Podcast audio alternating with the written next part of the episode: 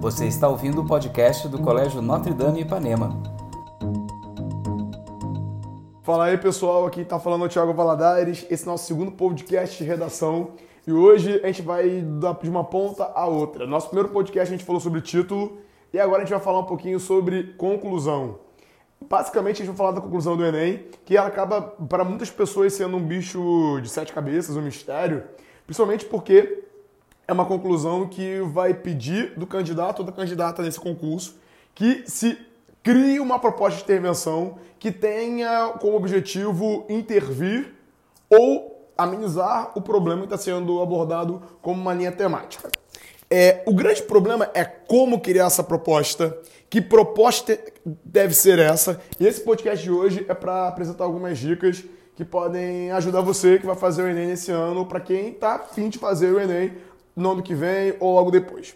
Primeiro ponto importante é entender que uma proposta de intervenção ela tem que ter cinco elementos que vamos considerar cinco elementos obrigatórios. Ou seja, para a gente ter uma proposta completa, ela tem que ser uma proposta que tem que ter um agente que vai colocar essa ação em prática, uma ação interventiva concreta, um recurso ou um meio que vai ser que vão ser elementos de como eu vou colocar essa ação em prática e a finalidade ou efeito dessa proposta de intervenção. Beleza? Mas, Thiago, você só falou aí de quatro elementos. Falta o quinto, que a gente vai falar sobre ele daqui a pouquinho. Beleza? Primeiro ponto importante é pensar agora em que agentes a gente pode abordar uma proposta de intervenção. Se a gente pensar num tema social, que são os temas que o Enem tem, tende a trabalhar, três agentes são agentes que podem, na verdade, três grandes agentes que podem ajudar a gente a montar essa proposta. Primeiro agente é o Estado. A gente está pensando agora do governo. Mas eu quero passar para vocês algumas, algumas dicas. Governo não é só governo federal. Eu falo de governadores, dos estados, a gente fala das prefeituras. É importante entender que também os ministérios acabam também entrando como instrumentos interventivos pela mão do Estado. Pensar, por exemplo, da Defensoria Pública, pensar no Ministério Público, se a gente pensa nos conselhos tutelares, é, são instrumentos e são agentes que surgem dentro da atmosfera do Estado. Vamos lembrar, por que não pensar em vereadores, pensando na esfera municipal? Por que não pensar, por exemplo, em deputados e senadores? Toda essa galera pode, pode aparecer como um elemento de agente que vai ser legal para nossa redação. Beleza? Segundo agente que a gente pode trabalhar, agente, agente, né? Que é a mídia, são os veículos midiáticos. É importante, é uma dica que eu considero muito preciosa, que quando a gente pensa em mídia, a mídia não é apenas pensar em televisão. A gente pensa em mídia televisiva também, mas pensar também em mídia virtual e digital.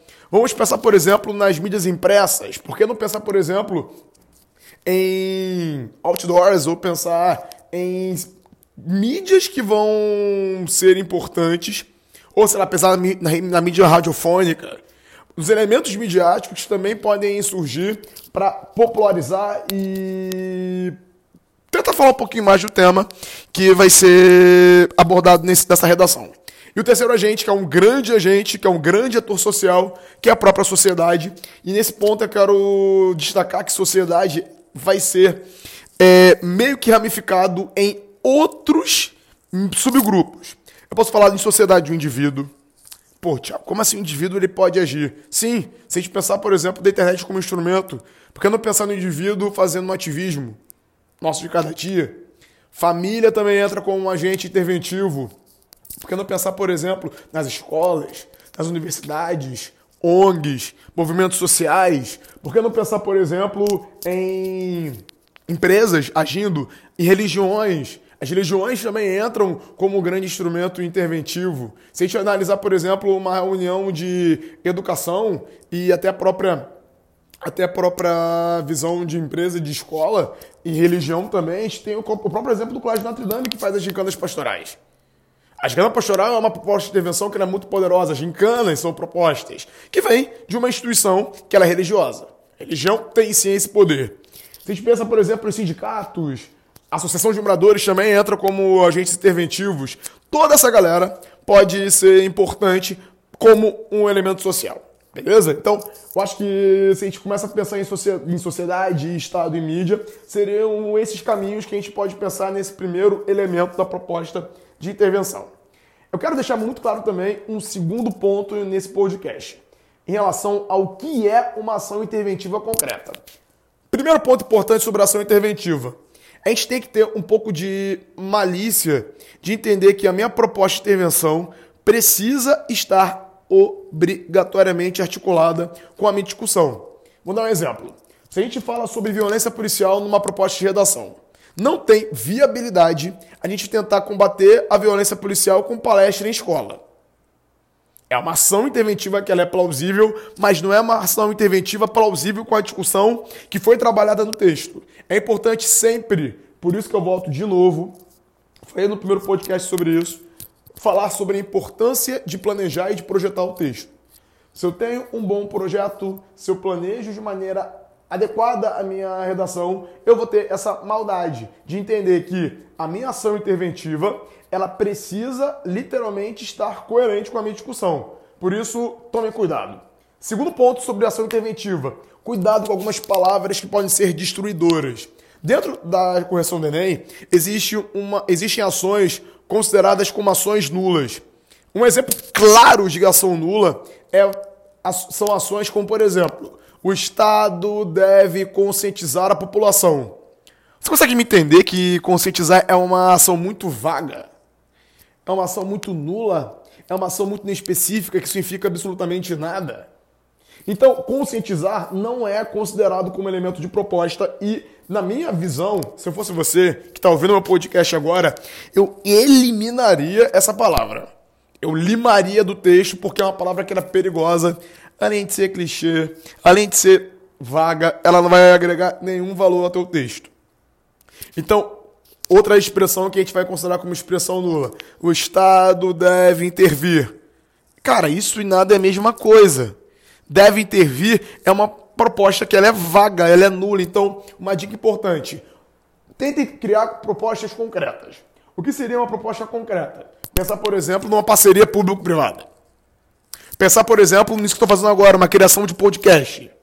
Criar, por exemplo, projetos, campanhas, gincanas, mutirões. Se a gente pensa em projetos interdisciplinares, se a gente fala sobre até palestras, tudo que é mais concreto entra como proposta de intervenção. Isso a gente precisa ver a concretude da proposta para que a gente consiga avaliá-la como correta ou não. Terceiro ponto da proposta de intervenção, galera, recursos da proposta.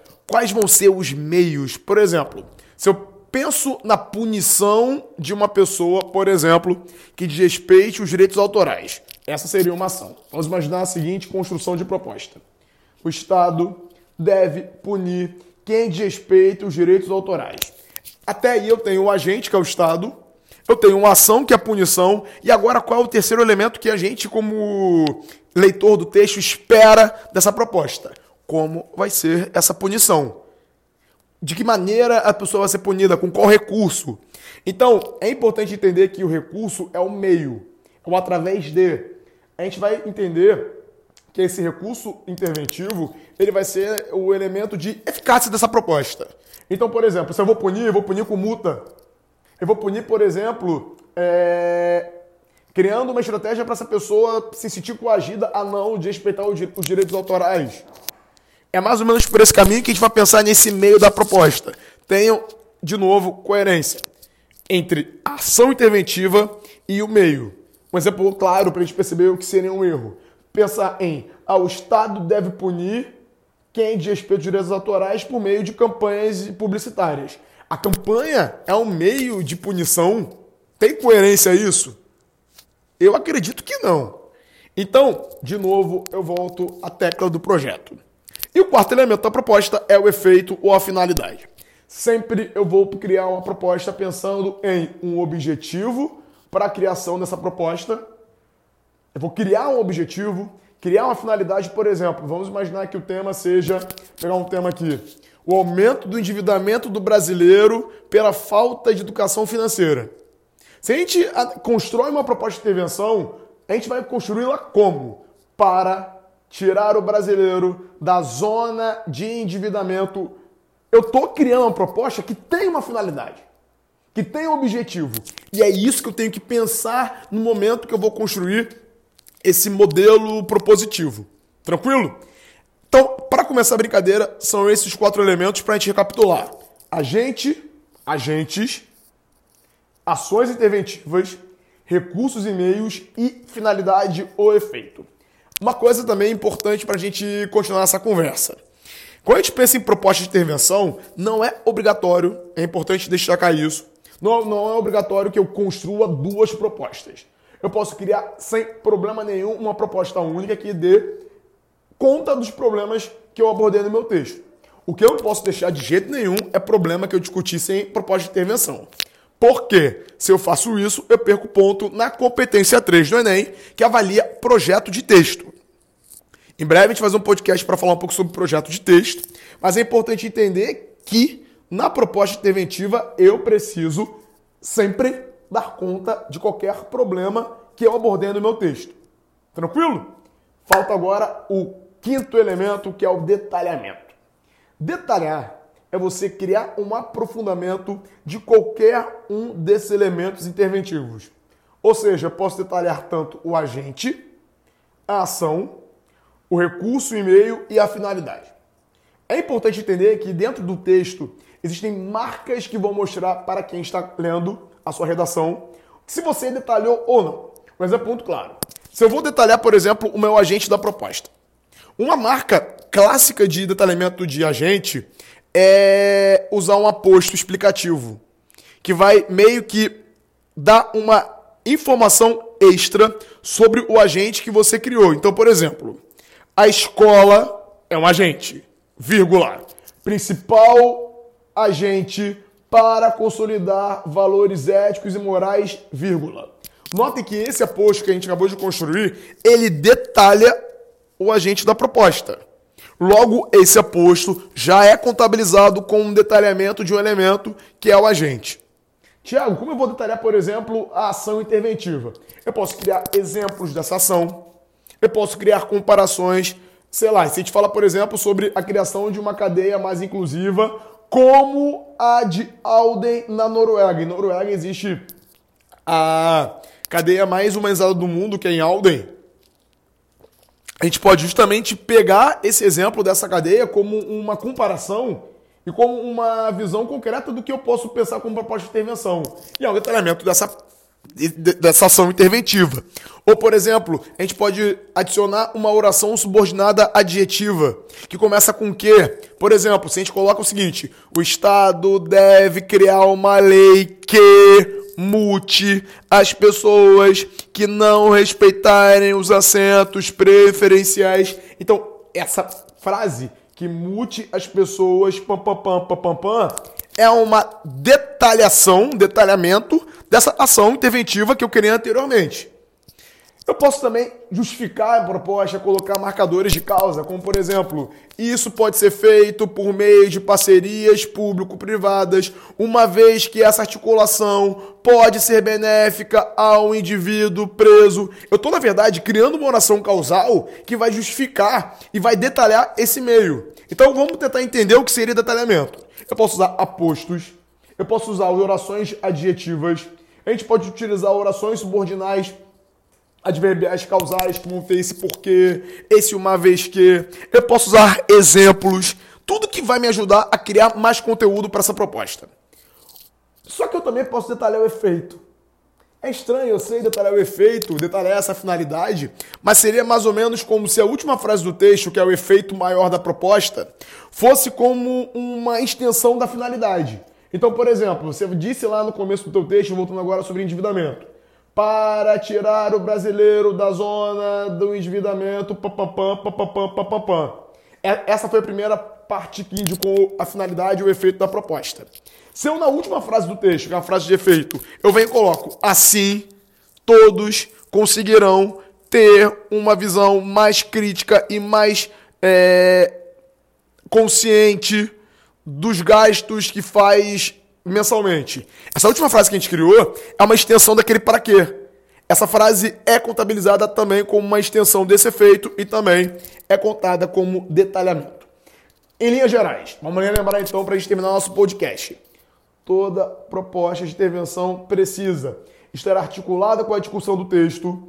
Jamais eu posso deixar nenhuma proposta, nenhum problema que eu abordei sem em medida interventiva. E toda proposta deve ter cinco elementos: agentes da intervenção, ações interventivas, meios e recursos, finalidade e efeito e nosso mero detalhamento. Beleza, galera? No nosso próximo podcast a gente fala um pouquinho sobre projeto de texto e nos acompanhem nosso podcast aí para ajudar vocês. Valeu, pessoal. Até a próxima.